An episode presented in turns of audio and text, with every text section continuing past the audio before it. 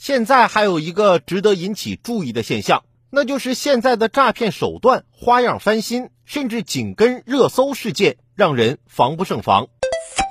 近日，海安市公安局瞿塘派出所接到报警，报警人称其母亲崔女士接到一个自称南通市公安局打来的电话，对方告知其因卷入教材插图事件需要配合调查，要求其母亲转账五万元。其母亲不听家人劝说，民警收到指令后火速赶往报警人家中。报警人称其母亲已准备将银行发送过来的验证码告诉对方，民警得知后立即制止。如今的诈骗手段可谓花样百出，令人防不胜防。想不到还不到半个月的时间，便有诈骗分子紧跟热搜推出新型诈骗套路，将攻击目标引向中老年群体，着实令人心惊。从技术翻新到内容翻新，诈骗分子为谋取暴利，真可谓无所不用其极。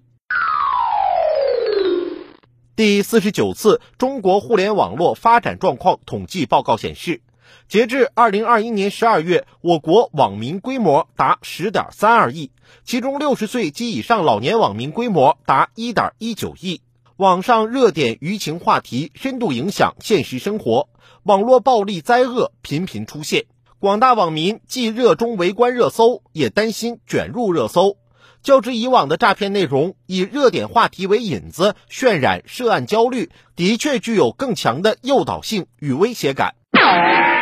当下电信网络诈骗侵入生活，其现实威胁不亚于水电气毒衍生的灾害。受制于数字鸿沟，部分中老年人对网络舆情现象缺乏全面了解及理性认知，即便明知网络舆情与己无关，可宁可信其有不可信其无的心态仍促使他们急于付费，试图摆脱困扰。除了上述新闻中的崔女士，想必还有不少老人差点受骗上当。传统的反诈宣传模式依托平面广告、宣传手册、手机短信，内容更新不及时，应对新型诈骗手段的敏感度相对不高。